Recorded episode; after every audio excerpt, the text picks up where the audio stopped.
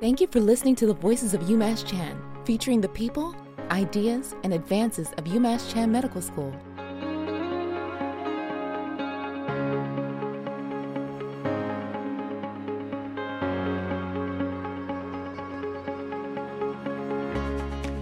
Welcome to a new episode of the Voices of UMass Chan. I'm Jennifer Berryman, Vice Chancellor for Communications. Today, we're talking about COVID 19 tests. They are one of the best tools we have. There's no question about that. But how much do you really know about when and how to rely on those tests that are in your bathroom cabinet.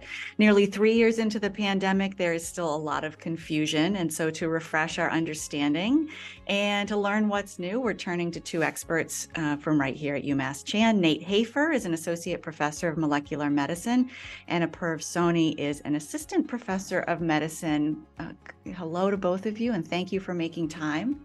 Hi, great to be here today. Thank you, Jen. Looking forward to this.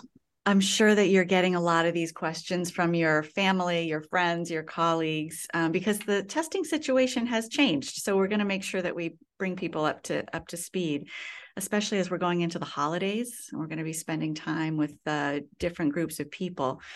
So just to begin, you are both part of a team that has played a really critical role in developing and then ensuring the accuracy of COVID tests that we've all been using since the beginning of the pandemic. So let's start with that. You co led the National Institutes of Health Rapid Acceleration Diagnostics Tech Clinical Studies Core Logistics Team, also known as RADX, here at UMass Chan. It's a grant from the NIH. What was the goal of that massive undertaking? Yes. I mean, so, you know, if you think back to the spring of 2020, we didn't really have a lot of testing capacity in the US. And uh, the tests that we did have had to go through uh, a hospital or a large testing center like Quest or LabCorp. Mm-hmm. And the capacity was really just not what it needed to be uh, to identify people who were infected with SARS CoV 2. And so the NIH, with a lot of support from Congress and uh, the taxpayers, uh, launched this large program to accelerate the uh, development and uh, commercialization of SARS CoV 2 tests. And so that's what we were a part of, and we've been at it ever since the spring of 2020. There was such a need for tests in those early days, like you were saying. Um, refresh our memory. When did we start to see the rollout of the at home version of the tests? I think they started to become more common sort of in the winter of 2021 and then, you know, by spring and summer, they were really more common than they had ever really been before. Yeah. And to add to that, especially given our role within RADX um, Clinical Studies Core, we first came across them very early on in December of 2020. At that time, some of the questions that we were asked to uh, help answer were Are these usable? Will people use them if you send them to, a, uh, to their doorstep? And then can you distribute them in large quantities across different communities uh, so that it becomes one of the uh, one of the arrows in our quiver for tar- kind of managing pandemic? And so that allowed us to start um, studies that were test at home studies uh, distributing uh, large quantities of tests uh, to vulnerable populations uh, in partnerships with radx up which is radx underserved population another arm of program. And and that really prepared us when the uh, second kind of 2021 wave came around to have a lot of the confidence, both from a public health as well as uh, medicine and science perspective, to uh, rely on the antigen tests. Mm-hmm. The pace uh, at which this all happened is really still remarkable in hindsight, similar to with the vaccines. So, uh, this research that was led by both of you and your colleagues here at UMass Chan continues to really form the basis of the Food and Drug Administration's safety recommendations and communicate how they talk about at home testing. As recently as this summer, the FDA recommends that if you do use a home test and it's negative, then you should do what they call serial testing, S E R I A L. No breakfast foods involved. So, what is serial testing? In very common terms, serial testing is repeat testing, especially if you test negative. You should test using antigen tests that are a little bit less sensitive than some of the molecular tests, but much more accessible.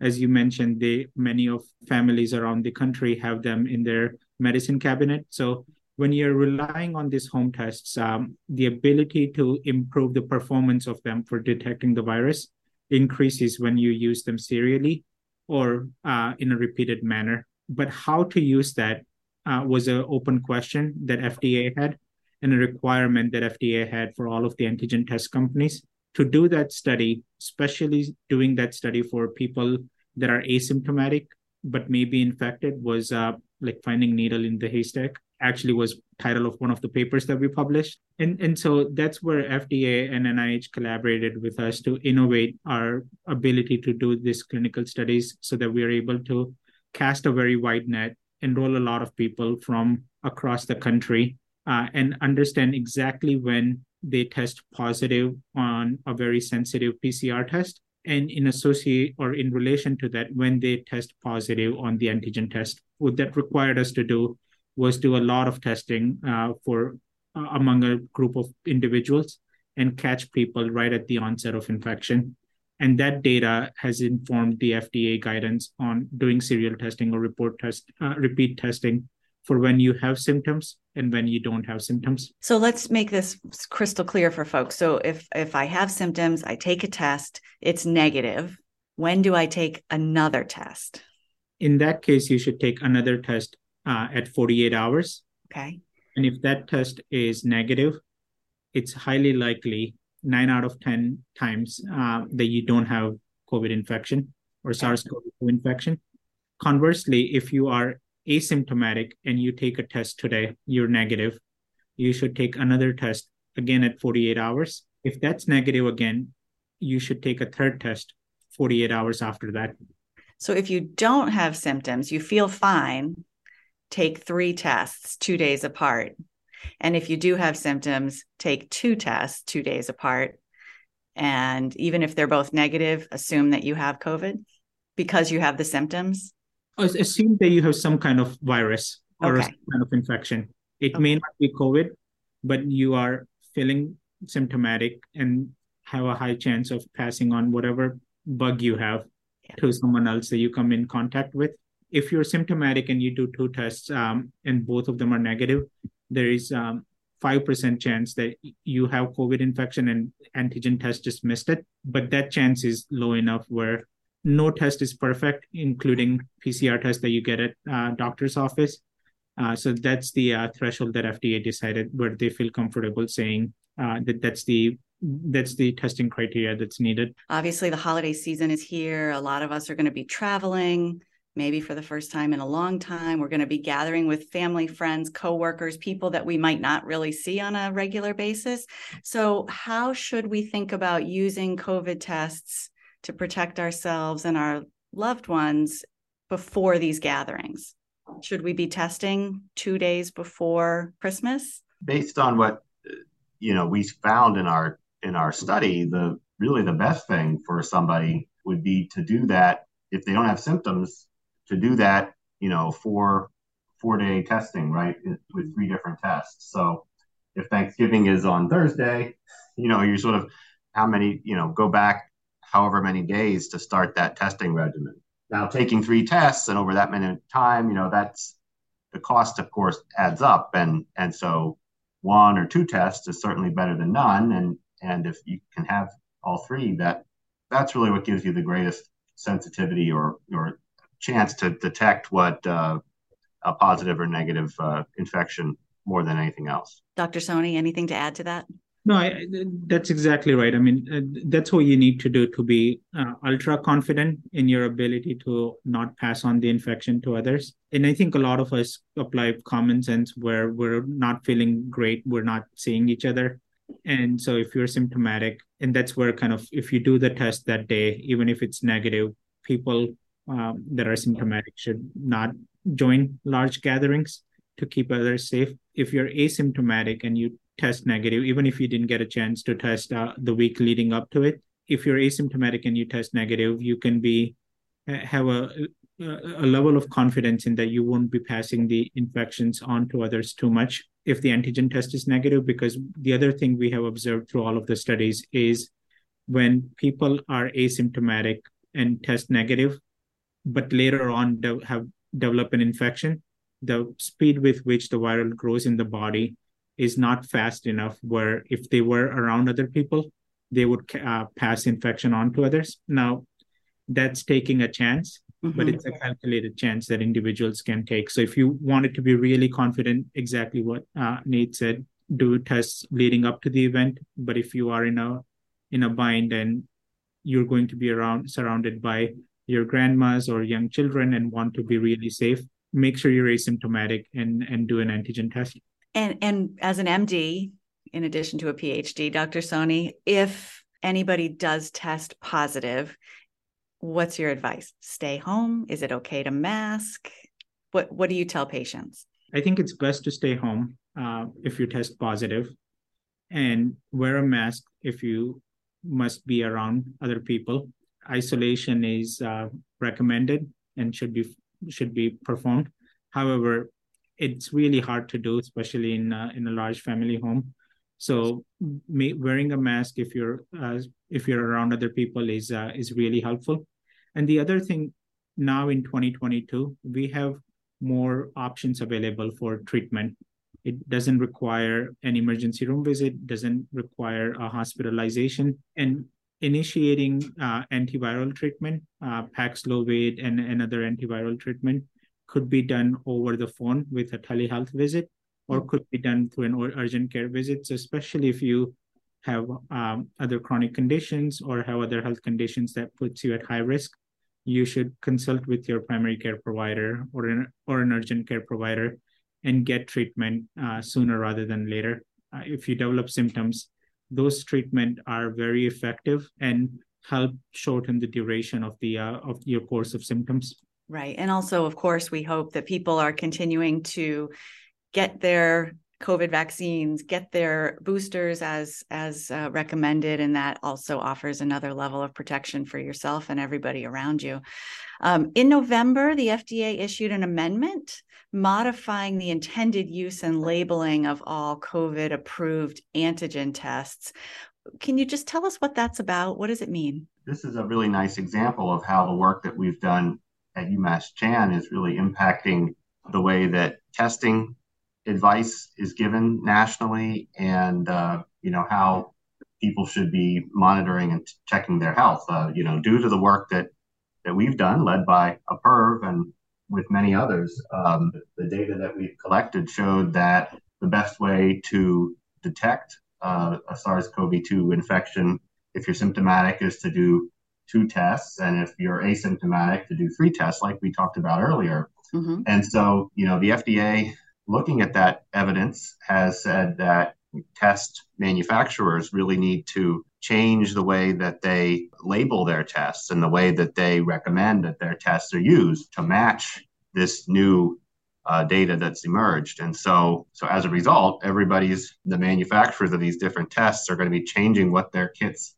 the information in their kits say, and that's uh, that's due to the work of of the team here at UMass Chan. Can we have confidence that the tests are picking up the new variants? as they emerge. So, you know, we started with like Delta, Omicron. Now there's, it's like alphabet soup, right? BA5, BN1. There probably will be a new variant at some point in the near future. So, can we have confidence that those are being detected by our at home tests? We do, um, Jen, and um, part of what informs the confidence is uh, two different sets of uh, key information that we have collected. Uh, one information is this large study that um, that Nate described that became the basis for FDA to uh, update its indications for using antigen tests. That went from October of 2021 until February of uh, 2022. And so it covered both Delta and early strains of Omicron variants. And what we observed because of this natural experiment that occurred, given that there were two different variants that um, our participants um, were infected with, is the antigen test performs similarly for both of those variants. There have been newer variants since the study ended um, that are BA4, BA5, and some of the ones, uh, the newer ones that are more chimeric variants, so that they're a little bit of a combination of the subvariants of the Omicron uh, variant. We don't have clinical study data the way we did with uh, Test Us at Home uh, or this large study, but we have analytical data, data that's uh, based on experiments done in research labs that shows that the structure of the new variants and the way the antigen test detected is the same. And and in that controlled environment the ability to test uh, the new variants is the same for the antigen test. The the one caveat i would add to this is uh, nearly every one of us knows people that were really sick and kept testing negative on antigen test. And what we have now come to understand more of uh, of the virus is um, we expect virus to be mostly present in your nose in the nasal cavity and that's where we take the sample for doing the antigen test and that's where every antigen test sample should be taken from. It should be done from the nose if it's authorized by fda to be used from the nose. However some of the uh, some of the variants more have a proclivity uh, to be more in the mouth, which is still part of your respiratory system and upper upper airway. And, and so oftentimes the compartmentalization of the virus that occurs can end up escaping the uh, our ability to test positive for the virus. That that's not completely variant dependent, but some variants uh, do tend to com- compartmentalize more in the mouth versus nose, and that varies from person to person. That's really interesting. So, do you expect that the at home COVID tests that we're all using will change? Like, will the formula keep changing as the virus changes? Yeah, you know, this, this has been a really common question. Thinking about things from sort of the molecular biology point of view, uh, the a lot of these rapid tests that are out there, they have antibodies on them that are detecting fragments of the viral proteins. And almost all of them that are marketed here in the US, those antibodies detect what's called the, the N protein or the nucleocapsid protein. It's one of the most common components of the SARS CoV 2 virus. And so that's one of the reasons why it's used. You know, as these new viral variants emerge, you know, you hear in the news, oh, you know, it's, it's mutated, it's changed, and all this different stuff. Often, what people are talking about are really is the spike protein, mm-hmm. which is the the part of the virus which is you know latching onto cells in our in our body and, and moving into the moving into those cells to make us sick. Uh, the nucleocapsid protein tends to also mutate, but it mutates at a much lower rate, mm-hmm. and uh, and so because of that, the the antibodies on our different tests are still able to detect new variants as they emerge. And so we saw that with the Delta to Omicron transition, like Perv was saying earlier. And we've seen that with, you know, every sort of subvariant of Omicron that's come along since, you know, the early parts of 2022. Now, that said, I, I think we can predict that at some point the virus will change to the to a certain extent, and the tests that are out there, which have, you know, the antibodies on them, are going to lose their ability to detect the virus. And at that point, people, test makers, will have to change their their kits and uh, adapt accordingly. We, would expect that because we see that with flu and other tests that are out there for respiratory viruses. But at this point, we we haven't seen the SARS-CoV-2 virus change enough to warrant those kinds of changes in in COVID tests. And Dr. Hafer, it, it, does that also help to explain why, in some individuals, they continue to test positive for a, a long period of time? Is that related at all? Or like, why does that happen to some people? Mm. Well, the, the, the repeat positive testing has to do with how the virus is cleared out of the body once as the infection winds down. And so if uh, you know antigen tests tend to go from positive to negative a little bit uh, first compared to a PCR test, and that's just because the proteins and the that type of material from the virus tends to break down or be removed by the body first. But the viral nucleic acids, which is the part that's detected by a PCR test, tends to hang around for longer periods in the respiratory tract. And because those PCR tests are so sensitive, they can uh, continue to show somebody positive for weeks or even months after uh, after sort of the, the acute phase of the infection passes. There is we have observed um, a subset of population and people uh, that continuously test positive, even if they have not recently tested positive, and that often ends up varying from test to test. Um, it has to do again with more molecular biology that Nate was describing, but uh, there's also a growing understanding, although not a complete understanding, that there is some of the autoimmune molecules that interfere with uh, with the antigen detection and create a false positive test. Mm. In fact, my wife was one of them that um, last holidays was testing positive on one of the antigen tests. Got a PCR test, was negative. Did a repeat antigen test with a different company's antigen test, and was negative. So there is a real phenomena that's happening that we suspect has to do with people that have some autoimmune conditions and have rheumatoid factors and, and other other agents that interfere with detection but that's not a completely um, understood phenomena. So there is recognition that that happens but not a full understanding of it. That remains true uh, that some people once they test positive are positive on antigen test for a prolonged period of time. And especially for some of the newer variants that's the case. And we have some ongoing studies that are trying to get to the bottom of it. Is are those people truly positive and infectious or is there some artifact that's happening that's uh, making them be positive for a long period of time? So interesting. There's still so much for us to learn and thanks. We're so thankful for the research that you're doing. And along those lines dr soni i don't want to let this conversation end without asking you about this uh, concept of a siteless trial in terms of how it affects like health equity and, and and access to this kind of research and making sure that people from all backgrounds are included in this research um, so that they can glean benefit from the results of the research like reducing health disparities. So can you just talk a little bit about that and and how these siteless trials actually really support health equity?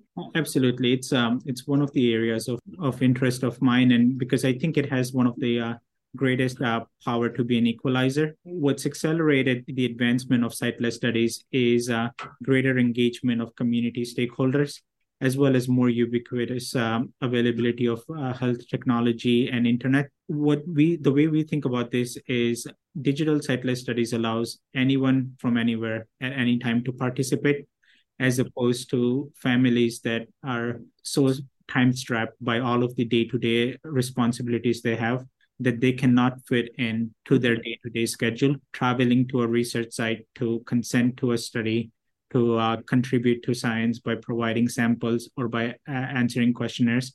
Instead what we have been able to do through support from nih in partnership with uh, with our community partners from across the country is uh, develop smartphone apps that people can in, install in their um, on their smartphones and then consent through that answer questions through that. And we also have partnered with other companies that allow us to ship the test directly to their uh, patient's home, including collection of blood sample using some of the uh, self collection uh, tools. We can uh, painlessly collect blood from people and have it be shipped back to a uh, to a central lab. So this really allows us uh, great opportunities to continue to understand more of what causes diseases and how we can manage them better. But without having to burden our participants and our patients to uh, come to a travel uh, c- come to a research site. That's such an important development when you think about uh, all that you'll be able to learn about that. And i like how you said it anyone anywhere anytime well, thank you both for your time and for explaining this, especially as we head into the holidays where we're all going to be uh, traveling and gathering with friends and family. This is such great information. Thanks for making time. Yeah, my pleasure. Thank you. And thank you for listening to the Voices of UMass Chan podcast. I'm Jennifer Berryman, Vice Chancellor for Communications. I hope you'll follow us on social media at UMass Chan and subscribe to the Voices of UMass Chan wherever you get your podcasts.